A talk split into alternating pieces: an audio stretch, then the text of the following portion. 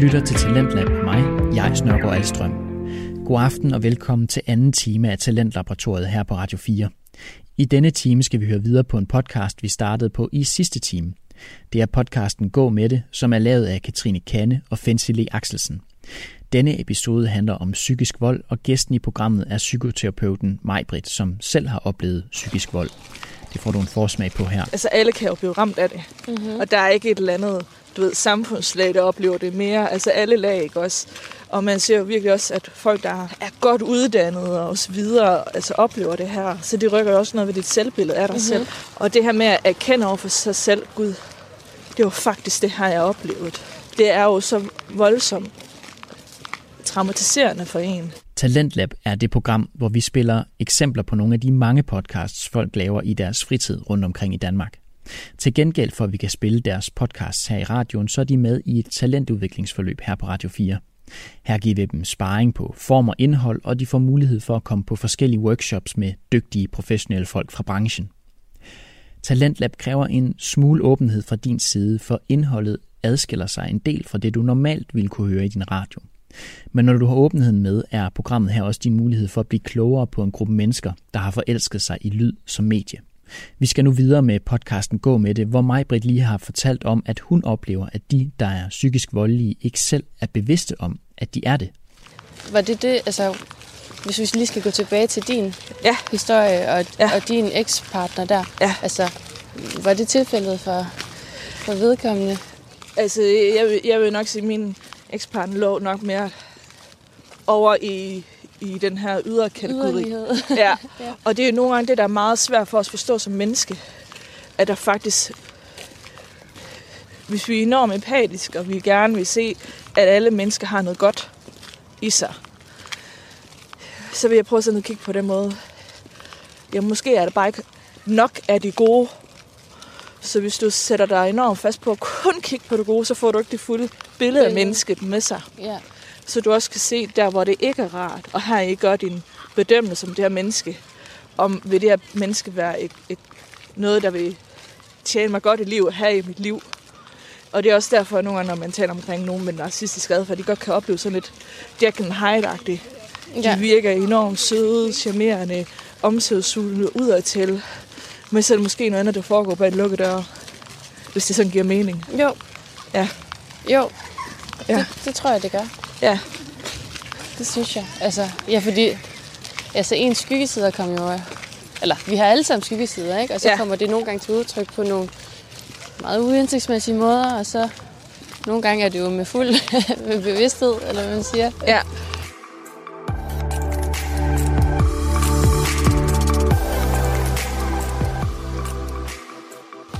Majbrit, ja. det er jo øh, super spændende at høre om. Det er jo et meget tungt emne, ja, også, kan det man sige. Øhm, og for at, at lytteren får et øh, bedre kan sådan forholde sig til, ja.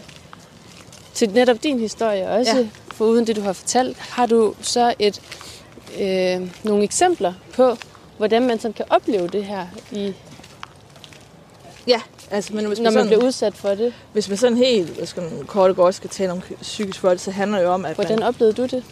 Så oplever man, hvis man sådan i sin essens taler om psykisk vold, så handler det om, at man oplever rigtig meget kritik, nedgørelse, devaluering af ens personlighed, øh, ydmygelser, øh, blive isoleret eller blive kontrolleret.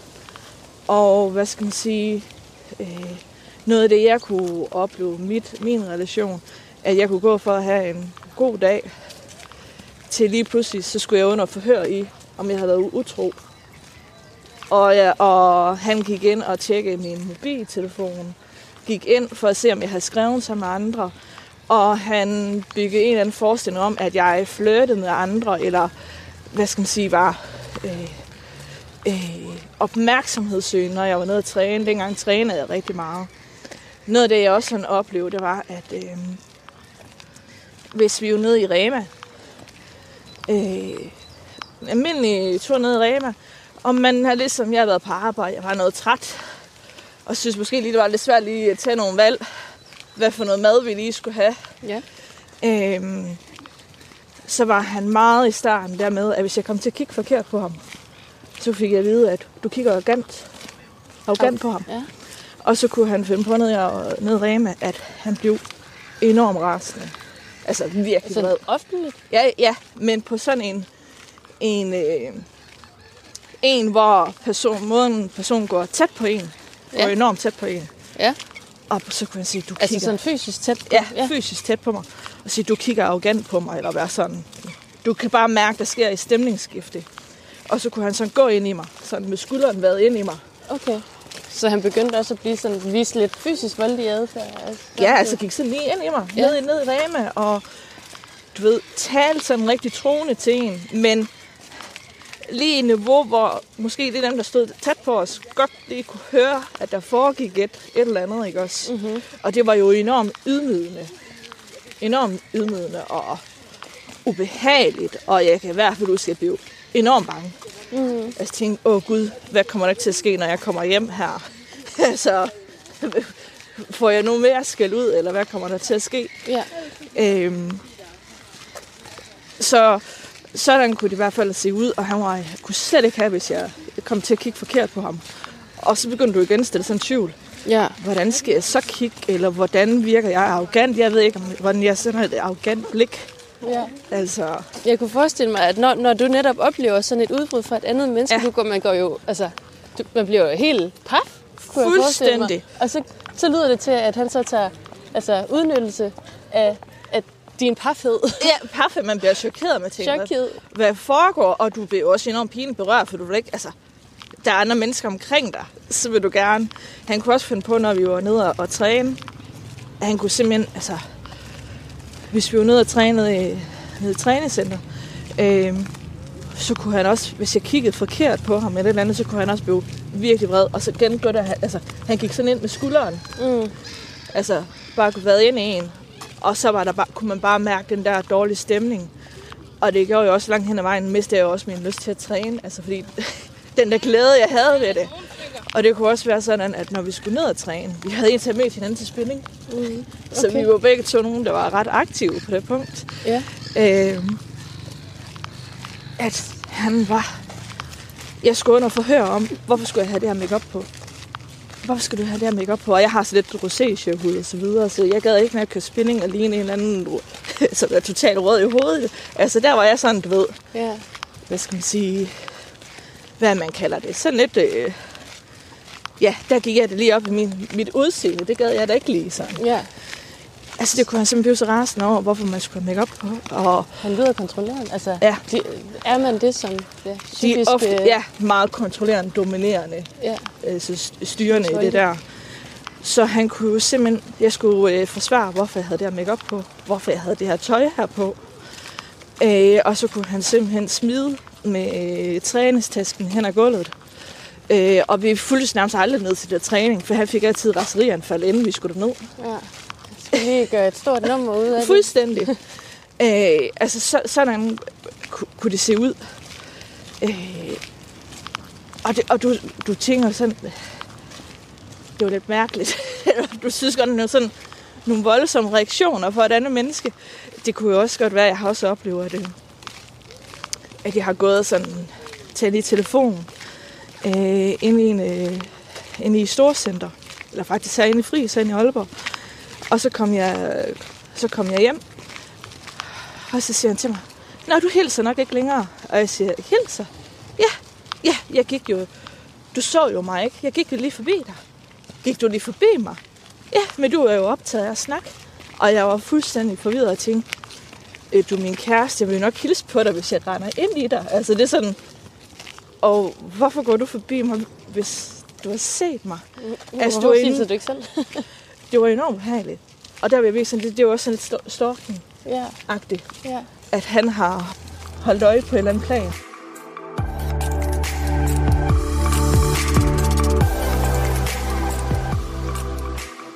Men det er vel også noget af den, hvad skal man sige, strategi for en psykisk voldelig, eller hvad? Altså nu, nu observerer jeg bare, at, at man skal have så meget... Altså først og fremmest så gælder det måske om at isolere eller nedbryde Fuldstændig. sikkerheder hos, hos øh, ja, sit offer, eller Ja. hvad man siger, eller hvordan man... Jeg ved ikke, om jeg sådan træder nogen over tæerne ved at sige netop det, men, men altså skralde, gå ind til de der øh, usikre sider Ja, af en person, Ja. og så øh, måske dernæst isolere vedkommende, for så at have fuld kontrol over vedkommende. Er det, er det altså, rigtigt? der er nogen, øh, de gør meget der med at isolere. De kan være vældig, be- vældig sådan, øh, interesseret i at lære ens familie at kende og være charmerende. Og så lige pludselig begynder man at få sådan en følelse af, at de bryder sig ikke om ens familie og begynder lige pludselig at kritisere den, har ikke lyst til at deltage. Eller det kan også være andre ting. Altså, de vil gerne skabe noget isolering, eller isolere en på et punkt. Men det jeg gerne sådan vil, vil sige det her, nu hvor jeg sådan trækker de her eksempler frem, så kan det jo godt lyde sådan lidt, hvorfor går man ikke? Øh, ja. det, der ofte sådan sker, når vi oplever sådan en, jeg vil kalde det lidt off, jeg vil kalde det sådan lidt off reaktion, hvor vi sådan lige, det var da godt nok voldsomt. Der er, at vi kan opleve, at de her udbrud kommer. Og det kan jo både være med raseri, men det kan også være med kulde, ignorering. Mm. Øh, ja, det kan se ud på mange forskellige måder. Men så kan personen jo skifte til at være super sød. Altså være den der kærlige mand, rare mand, den person, du bliver forelsket i. Øh, for eksempel Natur med Rema, hvor, hvor jeg oplevede det her. Jamen, da vi kom hjem, der havde vi en super god aften. Han var jo rigtig rar, og, og jeg troede jo, åh oh, nej, nu kommer jeg til at skælde ud, og nu bliver det der. Så skiftede han. Og så havde vi en god aften. Øh, og det, der ligesom sker ved os, ved os, det er jo, at ofte når vi oplever de her situationer, det, så vil vi jo gerne, øh, hvad skal man sige, så har vi en tendens til at tage det, det gode, fordi at mærke de følelser, eller mærke det her ubehagelige, det kan være så ubehageligt for os, fordi det lige pludselig gør, at det ændrer synet på det menneske, du bliver forelsket i. Så det er nemmere at fortrænge de Ja. dårlige sider, og Ja. så fokusere på de gode sider, eller hvad? ja, fokusere på det gode. Også fordi så bliver personen jo den her rare, søde en. Og så det, vi ligesom husker, det der er rart. Og, øh, så, så, sådan kan det jo, hvad skal man sige, for eksempel sådan se ud. Øh, og så vil jeg også, hvad skal man sige, der er jo mange eksempler i det her, eller det kan godt være sådan lidt kompliceret, men jeg kan også prøve sådan at trække et andet eksempel ud. Fordi noget af det, man også nogle gange bliver påvirket af, at eller en ting, jeg gerne vil, sådan lige vil sige, når man er i forelskelsesperiode, så er det faktisk bevist, at vores hormoner, øh, det der gerne skal skabe samhørighed, vores biologi, Mm-hmm. vil rigtig gerne have, at, øh, at vi forbinder os med et andet menneske. Ja.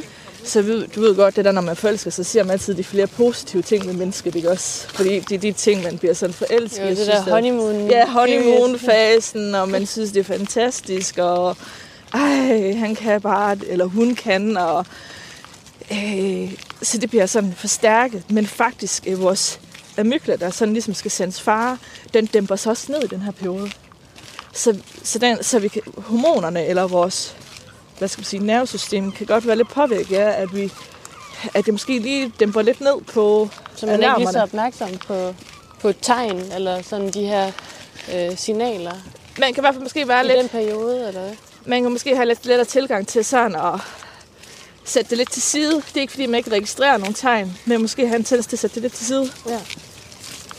Øhm, så der kan også være noget med vores hormoner. Og så er der faktisk det, at kvinder, noget der er et hormon som oxytocin og serotonin med spil, specielt oxytocin, oxytocin, hvis jeg kan sige det rigtigt, der er så en kærlighedshormon, der gør, øh, når vi er intime sammen og berøring og alt det her, det har kvinder meget mere af i deres krop, end mænd har.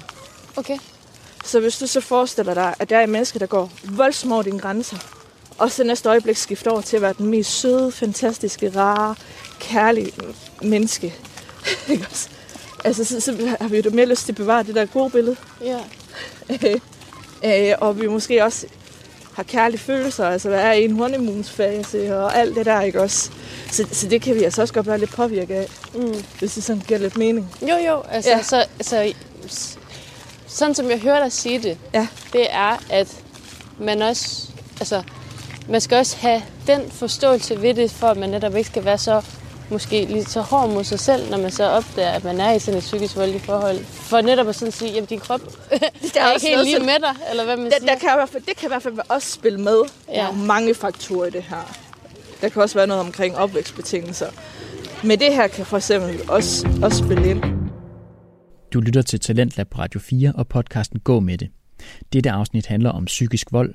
Gæsten Majbrit fortæller her i, hvordan hun selv har været udsat for psykisk vold. Nu, nu i retrospekt, Ja, når du så skal kigge tilbage på dengang, du lige mødte din, din ekspartner. ja.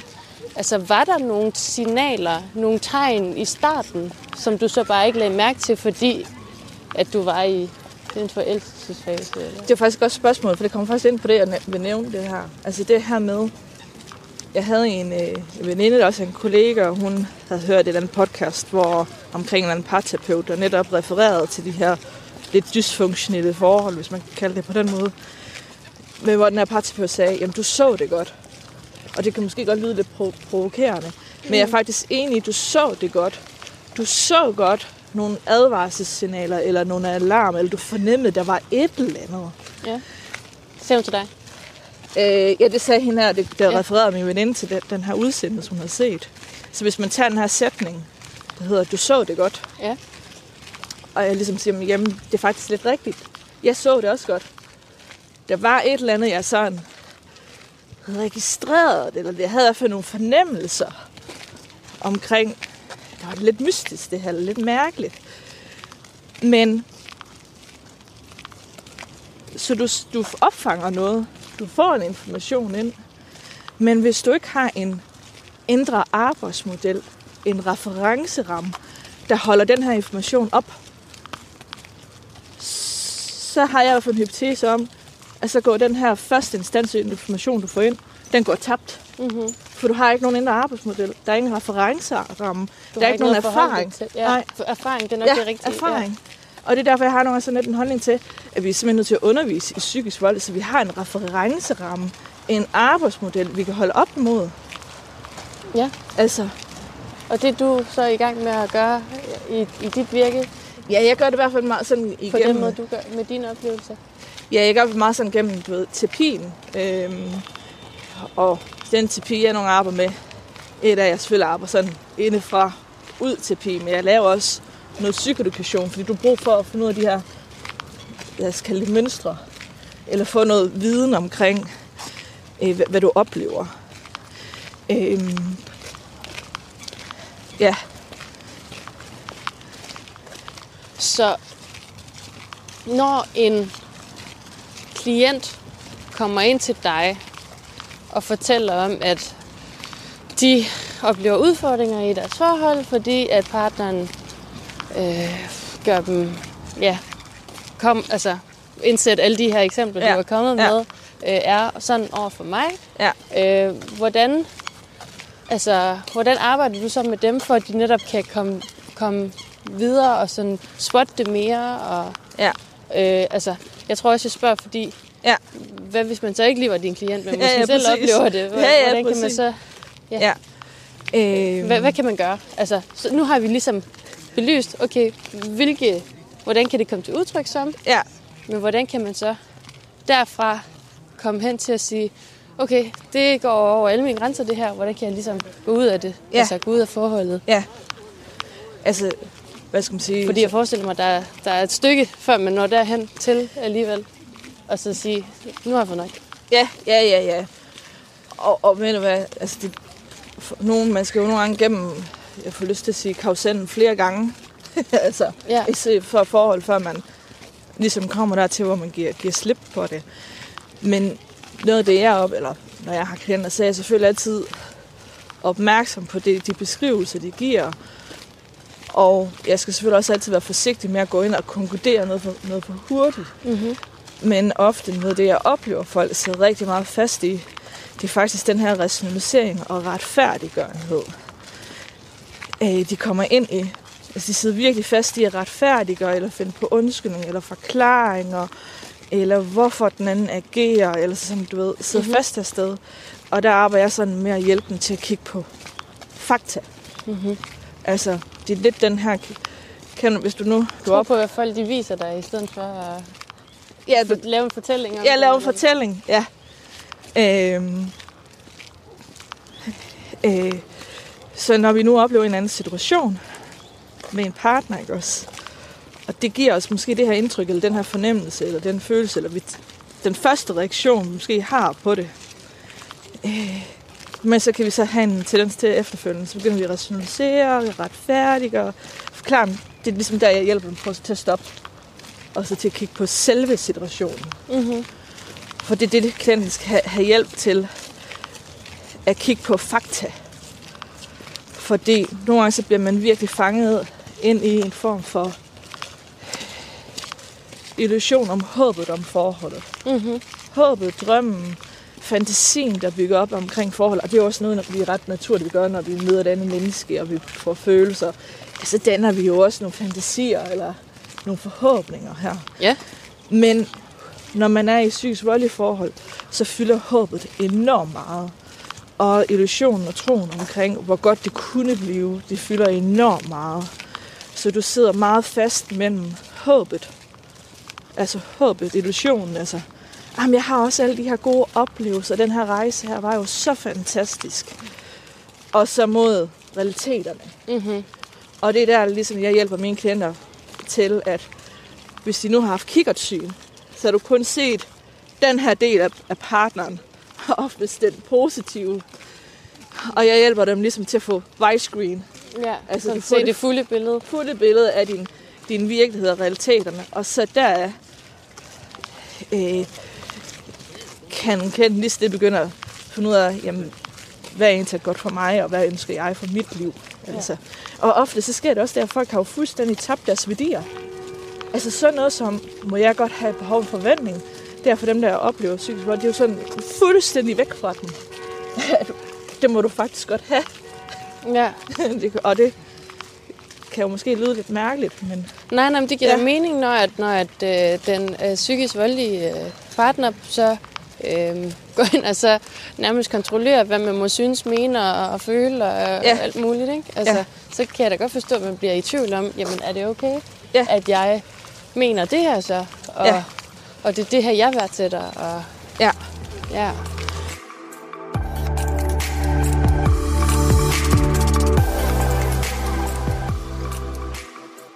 Så mange klienter oplever også, de er også sådan fanget, også hvis de er i et forhold eller kommer ud af det efterfølgende tid, så er de fanget meget af det, der hedder rumination, som egentlig er en meget stærk form for angst. Ja, Og der du grubler ja, rigtig meget over at finde, du grubler over at finde en løsning eller fikse det. Altså, du grubler over at finde en løsning der, hvor der ikke er noget løsning. Men det er den, man sidder fast i. ja. Øh, og den kan man virkelig sidde fast i i lang tid. Og man har både gjort det i et parforhold, men man gør det også bagefter. Øhm. Og jeg ved ikke, om I nogle gange har observeret nogen, der sådan går tilbage til parforholdet, og man sådan tænker, Jamen, hvorfor går personen tilbage?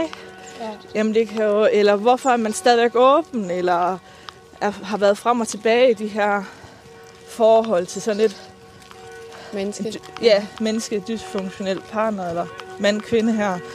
Jamen det kan jo være, at når personen så kommer, det kan jo godt være en, en selv, der opsøger kontakt, men det kan også være, at personen selv kontakter en, at så siger personen til dig, du havde ret, jeg forstår det nu. Jeg Øh, vil lige, for lige, jeg skal være med, hvad for Ja. person siger det? øh, den der, der har været psykisk voldelig Okay. over for en. Hvis du undrer over, hvorfor dem, der går frem og tilbage i forholdet, Mm, ja. Det kan jo være, at personen kommer og siger til dig, jeg, du har ret, jeg forstår det nu.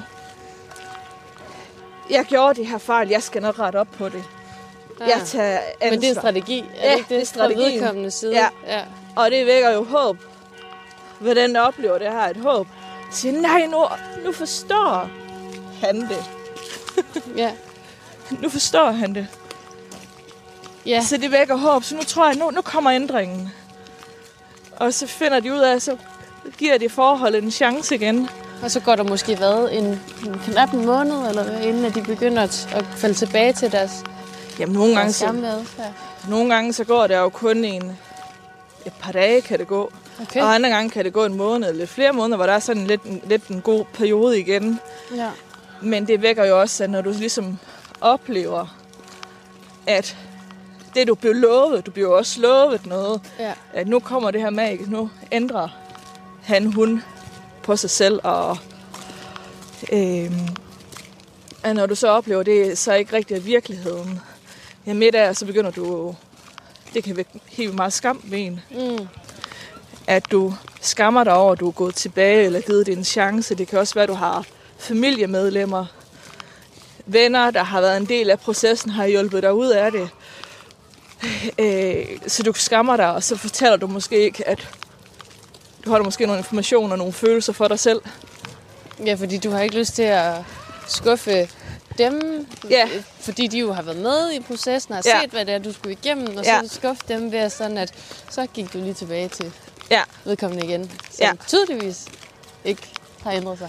præcis. Så det kan faktisk gøre, at personen sådan skammer sig meget og isolerer sig med sin oplevelse, sine følelser. Mm-hmm.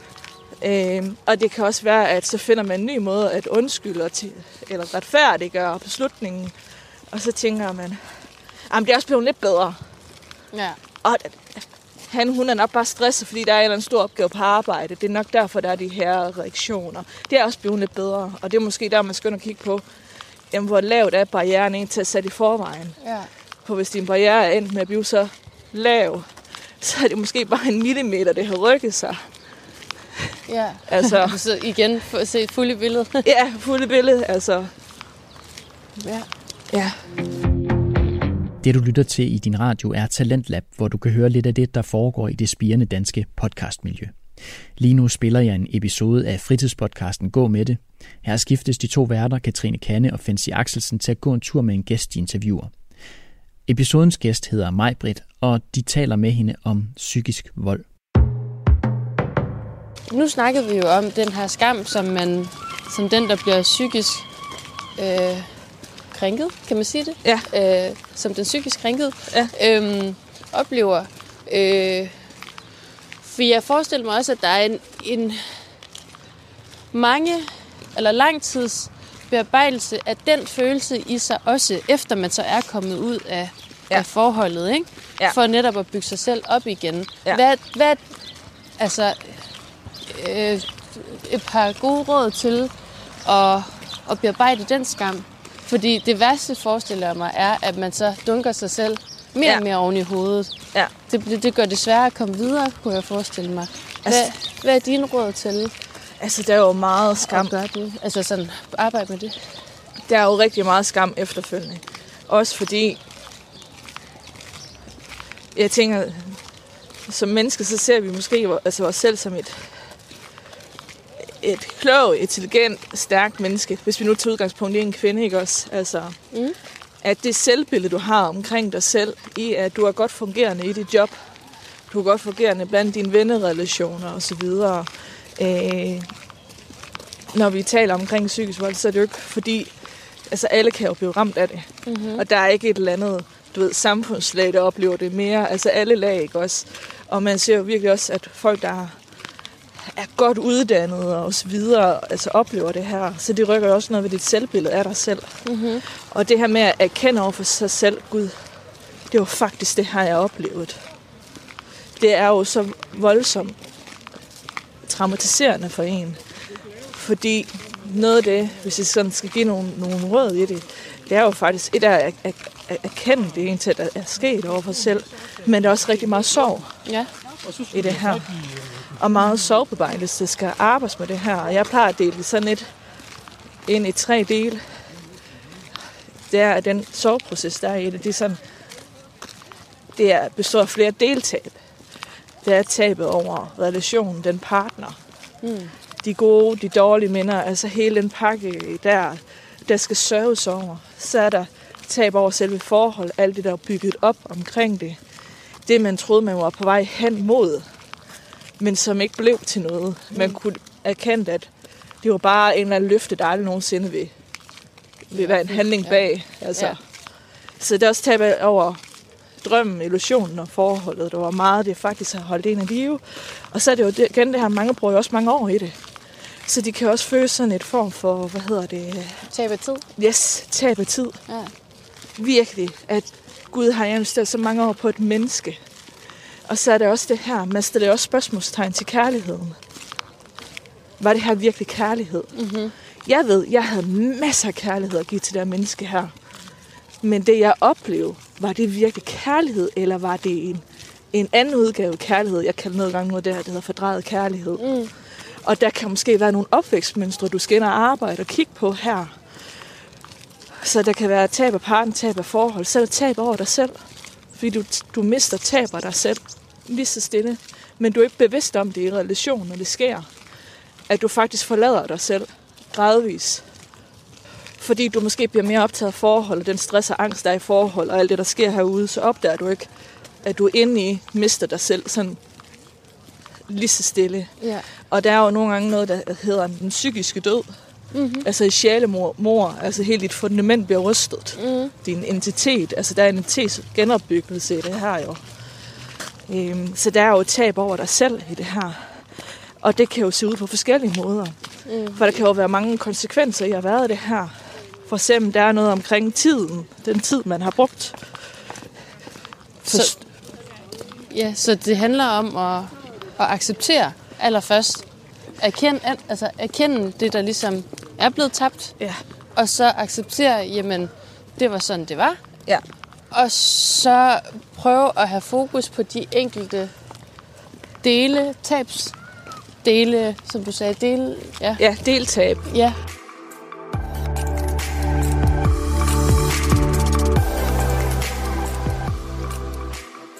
Og, og hvordan kommer man så, altså hvordan bearbejder man netop de tab? Er det igennem at tale med, med folk? Skal man tale med en terapeut, eller kan man tale med en ven, eller kan man, hvad, hvad, hvad kan man gøre sådan rent praktisk?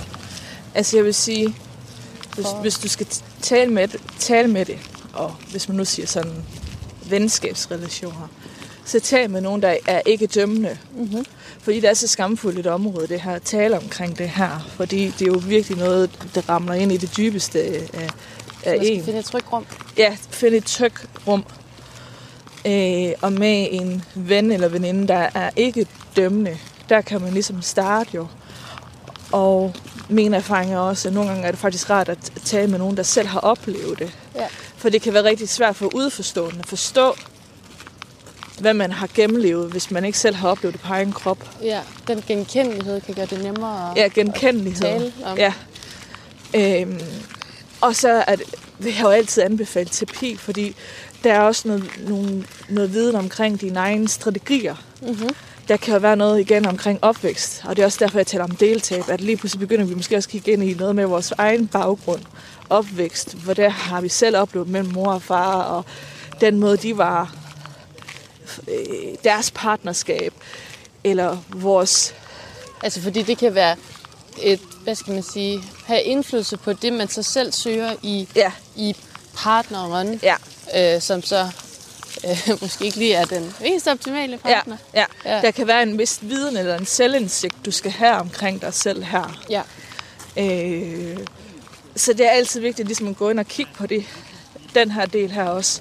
Fordi så får du en vis viden og en indsigt på dig, hvad du selv skal være opmærksom på. ja. For eksempel så ved jeg i hvert fald, at jeg har en tendens til at blive enormt tilpassende. Vi er jo alt for tilpasser. Ja. altså, så jeg ikke får sat de her grænser. Og så handler det også om at, at ligesom kigge på ens værdier. Altså vores værdisæt i livet, det er faktisk så vigtigt at have. Og dem glemmer vi, når vi er i så et forhold. Også fordi de er heller ikke rigtig tilladt. ja. Altså. Ja. Øh, fordi de bliver lidt stille sab- saboteret i det. Så vores værdier i, og det, det kan jo være i alle hensigter i livet, vores værdier i, hvad ønsker vi, der skal være i et godt forhold? Hvordan ønsker vi selv at blive behandlet? Hvordan ønsker vi at behandle andre? Det handler også om venskabsrelationer. Hvad er vores værdier her? Kan man skrive vores- det ned? Er det en strategi også? Ja, Altså at skrive, skrive det ned. Mærke ind til, hvad er det egentlig for nogle værdier, jeg synes, der er rigtig, rigtig gode for mig. Ja. Og for eksempel, når vi så på et tidspunkt bliver klar til at gå ud og date igen, jamen, så er det ret godt, hvis man finder en partner, der har nogenlunde overensstemmelse med værdier. Ja, Altså, for hvis man ligger helt vildt langt væk fra hinanden Så i værdier, så, matcher. så matcher Altså. man måske ikke lige så godt. ja. Øhm, ja det, lyder, Ja. ja. det lyder dejligt konkret sådan i forhold til, hvad man kan gøre. ja, Øh, og fordi, så, ja, det kan jo være svært, når, når man bliver overvældet af alle de absolut. oplevelser. Og så vil jeg sige, hvis man har lidt den der... Åh, jeg bliver lidt fanget ind af de her gode oplevelser. Hvis man på en eller anden måde stadigvæk har en eller anden form for kontaktperson, kontakt til personen, så er det virkelig godt at skrive de her oplevelser ned. der ikke var rare. Ja. Så når trængen til kontakt, eller være åben eller tilgængelig, så skal man altså kigge på de oplevelser. Okay, Det var faktisk sådan, vedkommende var. Ja. Det. så når jeg bliver fanget i oh, alt det her rigtig, rigtig skønne noget, så er det ret godt at kigge på de her oplevelser, der måske ikke var, der ikke var rare, fordi for at være med i den relation, så skal du også acceptere den her del. Ja. Og det har konsekvenser. Ja. Igen, fastholde os i realiteterne. Ja. Hvis det sådan giver mening. Jo, helt sikkert. Ja, Det giver mening for mig. ja. Jeg tænker på, Majbrit, konfronterede du nogensinde din, din ekskæreste med hans øh, ja, psykisk voldelige adfærd her? Øh, fordi man kunne jo godt tænke, at han måske ikke var bevidst om det, men måske var han også fuldt ud bevidst omkring hans egen adfærd, og han bare, måske var hans mål bare at bryde dig ned. Altså. Ja. Og, og jeg vil godt dele, dele den sådan op i to dele. Ja. Jeg vil sige, jeg konfronterede helt klart med, at der var noget omkring vrede.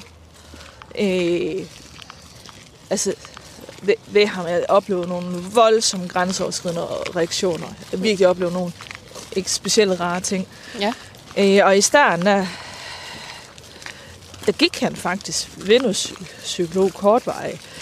Øh, men stoppede så. Øh, men min oplevelse var i hvert fald, at når jeg prøver at forklare mig, så oplever du meget, og det er faktisk også en ret vigtig pointe, når du prøver at forklare dig, eller sige det, det her, du gør lige her, gør det her ved mig, Mm-hmm. eller du prøver at komme frem med dit budskab, altså prøver at komme frem med dig, så vil du opleve hele tiden at føre på afveje. Ja. At, at personen hele tiden deflekterer, eller fører på afveje på en eller anden måde, så du ender med sådan en form for frustration, magtesløshed over, at de her samtaler, du har, hvor man prøver at løse noget, der kommer aldrig en løsning på det. Nej. Altså, de, de ender altid ud i, at altså, I, hvor, hvor endte vi? Vi endte ingen steder. ja. Så, så løsningen kommer aldrig, og du får aldrig dit budskab igennem, mm-hmm. fordi du bliver helt tiden blokeret. Og ofte sker det, når vi oplever bliver blokeret, så, op, så bliver vi jo frustreret, altså, og måske bliver vi til at tænke, hvad fanden kan jeg ikke? Og så kan det jo så være, at vi selv kommer i afmagt og kommer til at agere eller sige noget rigtig, rigtig dumt. Og så vil den person, der er psykisk voldelig, tænke, stå og være helt rolig. Være sådan rigtig kølig, afslappet og tænke, der fik jeg hende i. Mm-hmm. Altså, fordi man får skyld over sin adfærd. Og den går i offerrolle. Ja, ja. Fuldstændig fælde. Og så kan vi så tale om, jamen er det bevidst eller ikke bevidst på personen. Jeg vil sige begge dele. Og her taler jeg så om, hvis en person har lidt ad, noget personlighedsforstyrrelse til sig i en eller anden kontek- kontekst. Jeg vil sige, begge dele. Det kan godt være både bevidst og ubevidst. Mm-hmm. Ofte vil vi måske se, der hvor der er en voldsom raseri, eller sådan meget voldsomme reaktioner, der er en bevidst intention. Altså der kan godt være bevidsthed i handling. Og så kan det også være andre gange, hvor du forklarer dig. Og måske græder du, eller fortæller, det her, det gør det her ved mig. Og personen kan måske godt se det, eller måske godt se, at der er noget. Men dine følelser, de er sådan lidt... Det er bare lidt i vejen. Ja. Skal vi kalde det på den måde? Ja. Øh, og personen har faktisk ikke intention om at- handle eller gøre anderledes. Ja. Så det, du oplever, er faktisk ligegyldighed. Ja. Du lytter til Talentlab, som er det program her på Radio 4, hvor du kan høre udpluk af nogle af de mange podcasts, folk laver i deres fritid. Og dem, du kan høre her, er også en del af et talentudviklingsforløb her på radioen. Den fritidspodcast, vi hører lige nu, er Gå med det. Den handler i denne episode om psykisk vold. Værterne er på skift Fancy Le Axelsen og Katrine Kanne, og i det her afsnit, der taler de netop med gæsten Majbrit om psykisk vold. Hun har nemlig selv været udsat for det. Så din egen konklusion med din ekskæreste, da du konfronterede ham, var, at det både var bevidst og ubevidst, eller hvad? Eller Jeg vil- er du mere bevidst? Altså, vil du mere sige, at det var bevidst? Jeg vil sige begge dele. Ja. Og jeg vil sige, når det er ubevidst, så skulle du lige tænke, så er det alligevel stadig en vis ligegyldighed. Du er bare sådan lidt i vejen, altså de der følelser. Altså. ja Og hvis du mere lig- vigtig end dig. Ja, og hvis det faktisk er ligegyldighed, og det er det, jeg virkelig oplevede, da jeg begyndte sådan at registrere, det er jo ligegyldighed. Det var altid essensen, ligegyldighed. Og når du føler dig ligegyldig, er det så, kærlighed, de gode værdier, vi ligger i kærlighed, fordi Ja. Hvis det nu var god kærlighed, så ville vi da behandle hinanden med Gen- venlighed ja. og respekt og omsorg, og vi vil ikke bruge øh, hinandens sårbarheder som en måde at vinde en diskussion eller fyre tilbage på, at hvis vi har en krise, så bringer det os tættere sammen. Var det Og- det, der fik bæret til at, at flyde over for dig? Da, altså, da det virkelig gik op for dig med den der ligegyldighed fra ham? Altså, det gik op for mig til sidst. Jeg tænkte, hold op. Altså, der var simpelthen så mange ting, jeg begyndte sådan at registrere, og jeg faktisk det var ikke godt for mig, at det var psykisk vold endnu. Jeg, op, jeg begyndte bare at registrere, han er ligeglad. Og jeg har intet at skulle have sagt. Mm-hmm. Jeg kan enten følge, følge med eller stige af her. Mm. Det var hans måde eller ingens måde. Ja. Altså, det var sådan flere oplevelser, bare ligegyldighed. Og det var voldsomt, fordi du har jo investeret i et menneske. ja. Du har kæmpet så hårdt for et menneske. Du har været villig til at gå fuldstændig på kompromis med dig selv. Mm-hmm. Og det er også derfor, det er så voldsomt at kende, at ja, jeg har masser af kærlige følelser for den person. Og jeg tror da også, han havde nogle kærlige følelser for mig, men ikke i den essens, jeg tillægger kærlighed. Nej. Sund kærlighed. Ja. Det var det ikke. Nej. Og det vil han aldrig, jeg tror aldrig, han vil være i stand til det. Eller jeg ved, det vil han aldrig være i stand til. altså, Ja. og, og det er sådan, Det er sådan, det er. den Eller er. I, Ja.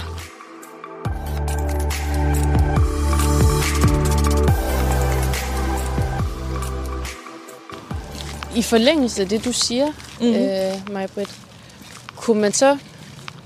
Hvad tror du i forhold til din, din egen oplevelse der med din ekskæreste? Altså, er det, var det, var, tror du, han kun var sådan over for dig, eller vil han måske gå videre med den selv samme adfærd i et andet forhold? Eller altså, er, der, er der andre faktorer, der ligesom kommer ind der? Var det fordi, du gik så meget på kompromis, at han bare tog Ja. sig den plads? Altså, er Altså- det fordi, der var den ubalance, at han så bare lige kunne komme ind og udnytte den?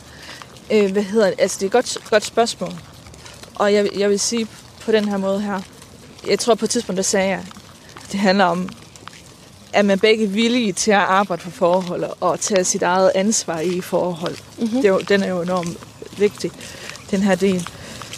Øhm, og jeg vil sige, min oplevelse, min vurdering, og det er også min faglige vurdering, at det kan godt være, at et nyt forhold for ham, eller tidligere forhold for ham, har set, måske har set lidt anderledes ud, men elementerne vil altid være der. Ja. De, de vil enten komme til udtryk på den ene eller anden måde. Der kan godt være nuanceforskel fra forhold til forhold, men den måde, han håndterer nære relationer, dem der kommer meget tæt på, vil ikke være anderledes. Og det ser ud fra det perspektiv af, at når vi kigger på normal adfærd, der vurderer ham sådan til at være en lidt anden, hvad skal man sige, kategori. Så fordi det er min faglige, og også når jeg har talt med andre psykologer og folk, der ved omkring det, de ligger også den vurdering herude. Så ved, så vil det ikke ændre sig. Det kan godt være, at måske vil se lidt anderledes ud, men det er stadigvæk, altså det vil Hans adfærd vil være mere eller mindre den samme. mere men det samme. Der kan godt være nuanceforskel. Ja. Øhm, og så det andet vil jeg også sige, at den relation, jeg var i, jeg var jo også... Det, var- det der også var enormt svært for mig at vurdere, om der var noget, det var også, at de mennesker, der måske kendte os begge to, de så jo ham i et enormt positivt liv. Så det var jo virkelig min egen oplevelse, jeg gik alene med. Jo, jeg havde nogle veninder at, at spare med, øh, og de havde da helt klart nogle bekymringer. Ja. Øh, men de har jo efterfølgende sagt til mig, at de var jo bange for, hvor meget de skulle sige, fordi de var bange for at miste mig. Ja. Dengang vi gik fra hinanden, der mødte jeg et menneske, der kendte ham. Og den der person sagde til mig, hvor jeg godt nok glad for, at du er kommet ud af det her. Han kan være så sød og så hjælpsom og så rar. Men jeg har også set den anden side til ham, og den side bryder mig ikke om. Ja. Og det var faktisk det første menneske, jeg faktisk oplevede der, var form for livsvidne for en i, ligesom sige, det er ikke bare mig, Mm-hmm. der går med nogle oplevelser. Der er faktisk noget her. Og den her person kunne så også fortælle nogle, nogle andre ting i relation her i, der igen bekræfter mig, det er ikke bare mig. ja. For jeg tror, mange står der, er det, er det bare mig, der er ved at beskøre her? Det, for at gå tilbage til det, der du sagde ja. Ja. i starten med gaslighting, at Ja. det, det var faktisk ikke øh, noget, at du bare bildte dig ind. Nej. Tusind tak, øh, altså, Ja. fordi du sådan har deler ud af, af den her, altså din historie. Jeg er sikker på, at der sådan øh, er nogen, som lytter med, der måske enten oplever det, eller kender nogen, der kender nogen, der Ja. måske sidder i et forhold som, som netop det, og så kunne det måske ja, bringe værdi til, ja. til dem og, og høre netop det her. Som afsluttende spørgsmål, så er jeg rigtig interesseret i, Maja Britt, at høre om, hvor du er henne nu med den oplevelse. Øhm, har du fundet fred i det med ham? Øh, har du valgt at tilgive ham for den oplevelse, bare for at du selv kan altså, komme videre, eller uden nødvendigvis at sige det direkte til ham, men, eller hvor er du henne der? Altså, det er jo et rigtig godt, godt spørgsmål omkring tilgivelse, for der ligger mange elementer i, i tilgivelse. Og jeg, jeg vil sige sådan helt personligt, så vil jeg jo sige, at jeg er jo kommet rigtig godt videre. Som sagt, vi starter ud med, at vi er i nærheden der, hvor jeg har boet, og jeg, har, jeg nyder at gå hernede. Der er ikke forbundet med noget smerte, det her sted her. Øhm, men hvis du spørger mig, om jeg har tilgivet ham, nej, jeg har aldrig tilgivet ham. Mm. Øh, men jeg har arbejdet med, at øh, jeg har brugt... Jeg har lidt den her holdning, og den kan måske godt være lidt kommersiel. Øh, det er, at, prøv, at du behøver sikkert at tilgive et menneske, der har været psykisk voldelig. Jeg har sådan meget, det er meget en individuel oplevelse, en om tilgivelse føles rigtigt for en. Altså over for den person. Så jeg synes, det er meget individuelt, at man skal mærke efter, om det er noget, der passer til, til en. Fordi du kan godt komme videre, uden at have tilgivet. Og der mener jeg, at du får rodet op i den her følelsesmæssige rygsæk, du har til den person, og det forhold, og alt det, der var i det. Ja. Så du får rodet op i rygsækken, så der ikke er nogen triggerpunkter omkring det her, så der ikke er nogen følelsesmæssig smerte i det her. Ja. Og der er sorgen jo enormt helende, fordi sorgen den både skaber accept, erkendelse, forsoning, øh, men den skaber også vækstmuligheder af indre frihed. Altså, du giver slip og kommer videre. Og når jeg taler om at rode op i den her følelsesmæssige rygsæk, så er det også, at, at når der ligesom er op er der, så er det så lidt ligegyldigt. Altså, det er et minde, det er en erfaring, jeg vil altid have med mig i mit liv. Øh, øh, men det er ikke noget, der har en følelsesmæssig smerte til den person. Nej. Øhm, så jeg vil bare sige, at man kan altså sagtens komme godt videre, uden at man skal være ude i at tilgive et andet menneske. Mm. Og Ja, fordi man skylder jo ikke personen noget, kan man sige. Altså heller ikke ens til, tilgivelse. Altså det kan man, sådan kan man jo også vælge at se. Ja, det. ja, og så vil jeg jo også sige, det her med at arbejde med sorg, det har jo også nogle af de der lidt øh, helende elementer, der også ligger i noget i form af tilgivelse. Altså, det det Ja, ligger jo også ja. lidt, lidt i noget af sorgen i, i den her del. Men jeg tror også, at vi som mennesker er meget påvirket af det her vestlige samfund og kristendommen. At det er ligesom noget, vi burde gøre, Ja. og det de rigtige gør. Og jeg har sådan, at man skal ikke presse sig selv til at tilgive. Mm-mm. Fordi faktisk tager det, er det en proces, hvor der virkelig skal rodes op, og nogle ting, der skal bebejles for at komme derhen. Så hvis man nu oplever for andre, de ligesom har sådan, hvorfor kan du ikke bare komme videre og tilgive, så kan du faktisk stå med, at man igen på ny rammer ind i en stor skam på ny, mm. Mm, ja. altså i det her. Så jeg, jeg hørte også sige, at jamen, altså, processen til at komme videre er ikke betinget af første skridt ved at, sådan at skulle tilgive. Der ligger så mange andre Ja, elementer i det ligger for så at mange komme videre. andre dele. Men, og så er der også den her del, der er jo mange, der har den her, hvis vi nu taler omkring en narcissistisk personlighed, sådan lidt i den her retning, at når de forstår nogle af de der opvækstvilkår, noget der kan skabe narcissisme, fordi det er ikke noget, du er født med, det er noget, der har med miljøet, opvækst osv., så kan de rigtig meget godt få ondt af det her menneske her, og tænke, ah, personen, eller han, hun må jo også lide og have det svært i sit liv. Hvor det vil jeg så gerne sådan adressere, at uanset hvad for en opvækstbaggrund du har med dig, så undskylder det jeg aldrig for den øh, adfærd. Og en adfærd, der er så skadeligt for et andet menneske, Mm. at, at mennesker faktisk bliver, kan blive altså udviklet kronisk angst og PST. Altså, Ja. Der er jo virkelig nogle virkelig voldsomme eftervirkninger i det her. Så ens barndom er altså ikke en undskyldning for den her handling. Og her at vi alle sammen er ansvarlige for det, vi siger, den måde, vi handler, vores valg i livet. Altså jeg vil også sige, mit eget liv, jeg prøver at ikke min barndom som min undskyld til at være en idiot over for Nej, andre. nej, det skal ikke være en retfærdiggørelse for din, dine handlinger og dit adfærd. Ja. Så ja. jeg plejer at sige sådan, at du kan godt have medfølelse for det lille barn, der oplevede det, det her svigt Ja, i barndom. Det kan man jo godt have. Men det er vigtigt, at du ser det menneske, der står over for dig. Altså den kvinde, mand, du var sammen med. At du ser det som et voksen menneske, der selv er ansvarlig. Mm. For nogle, nogle falder lidt ind i den her, men det er jo også sådan lige, og de må også have det svært. At har lidt, nej, man er ansvarlig, det er voksen menneske. ja. Øhm, og så vil jeg også sige, altså, tilgivelse er også meget sådan en religiøs ting, kan man jo sige. Og det var Gud, der tilgav. Så nogle gange, når vi tilgiver andre mennesker, så sætter det også os i en position, så vi er lidt højere end andre menneske. Og hvis det er, vi arbejder meget hen mod ligeværdige relationer, vi er i øjenhøjde, og man til Gud, der tilgiver, så kommer vi lige pludselig lidt herop. ja. Der kan man også være nogle sådan, man kunne godt sådan stille nogle spørgsmål i den del der, eller Ja. nogle undringer. Så jeg tror mere, det handler om, Så man skal tage ansvar for sine handlinger. Det er Præcis. det, som, som jeg hørte dig sige. ja, Ja. Og så tænker jeg også, og igen, jeg er altid meget finfølt omkring tilgivelse, også med klienter, om det føles rigtigt for dem, eller det, din, altså igen, det er en individuel ting. Jeg vil ikke have sådan, det er en individuel proces, om det er noget, der er det rigtige for en, om det tiltaler en. Eller det kan også bare være, at det er måske ikke bare ikke lige den del. Og så er der altså en anden vej at gå, hvor du kommer rigtig godt videre. Mm. Altså, du er ikke i et fødselsmæssigt f- fængsel, fordi du ikke lige tilgiver den part.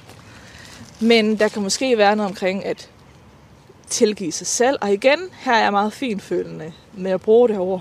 Fordi nogle gange, når vi oplever at tilgive os selv, hvis man introducerer det lidt for hurtigt i terapi, så nogen kan opleve det som meget dømmende. Mm. Jamen, så skulle jeg have forudset. Og jeg skulle have vidt, hvis jeg nu havde handlet anderledes og gjort anderledes, så de, så de føler måske, det kan være enormt dømmende. Fordi når man er i så forhold, så bliver man nemlig rigtig god til at tage ansvar, og rigtig god til at tage skyld. Mm. Og til alt, alt for meget af det, så man skal faktisk ind og lære lidt at, at afgive noget af det her faktisk i starten, så ansvar og skyldfølelse bliver placeret der, hvor det retmæssigt hører hjemme i situationer. Ja, og Det- så, så, så det gælder for begge parter, ikke? Altså, fordi ja. Man skal også som, som den, der oplever det, Ja. også tage ansvar for sine egne følelser Absolut. og så videre. Absolut. Ja, okay. Men, Ja. det, der, men det der med sådan lige at sortere lidt i det. Øh, så jeg plejer nogle gange at bruge det her med, at sorgen over sig selv, over at have svigtet sig selv. Det er den, man skal arbejde med. Det er i hvert fald den, jeg i hvert fald Ja. bruger rigtigt. Det giver rigtig god mening. Ja, ja. Ja.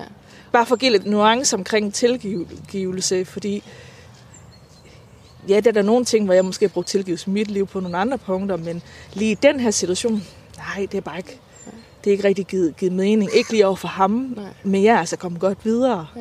Det er ikke noget, der Så, fylder. ja. så, så afsluttende, så lyder det sådan som om, at man skal, man skal prøve at kigge ind i sit, altså i sit indre og være, være, møde sig selv med forståelse for at netop at komme, kunne komme videre. Ja, Øhm, og noget ja. barmhjertighed Ja. over for sig selv. Ja, Barmhjertighed og medfølelse. godt. Ja.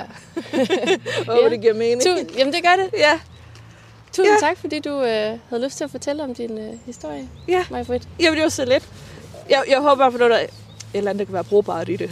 Det er jeg sikker på, at der, nok, øh, der er Ja. nogen, der nok skal kunne finde øh, værdi i det. Ja, Ja. godt. Tusind tak, fordi du ville gå med os. Ja, det var, jeg, jeg takker også, fordi I havde lyst til at høre min historie omkring det. Selvfølgelig. Ja. Tak fordi du var med på den her gåtur, som jeg havde med Majbrit. Det var jo et anderledes emne, end vi ellers plejer at tage med i Gå med det. Men øh, om ikke andet, så har det også sin plads, fordi vi er sikre på, at der er andre, der også enten oplever det, eller kender nogen, der har oplevet at blive udsat for psykisk vold. Jeg er i hvert fald blevet særdeles klogere på, hvilke signaler, man skal være opmærksom på, når man skulle man opleve det i sit eget forhold, og hvordan kan man så komme ud af det igen. Du har lyttet til Talentlab på Radio 4. Her til aften har jeg spillet to podcasts, der er med i talentudviklingsforløb her på radioen. I første time var det satirepodcasten Bizarre Nyheder, og i denne time portrætpodcasten Gå med det. Du kan finde flere afsnit med begge podcasts i din foretrukne podcast-app. Jeg hedder Jais Nørgaard Alstrøm, og jeg takker nu af for i aften. Du kan høre flere fritidspodcaster hver aften her på Radio 4, og vi er selvfølgelig tilbage igen i morgen aften. God nat.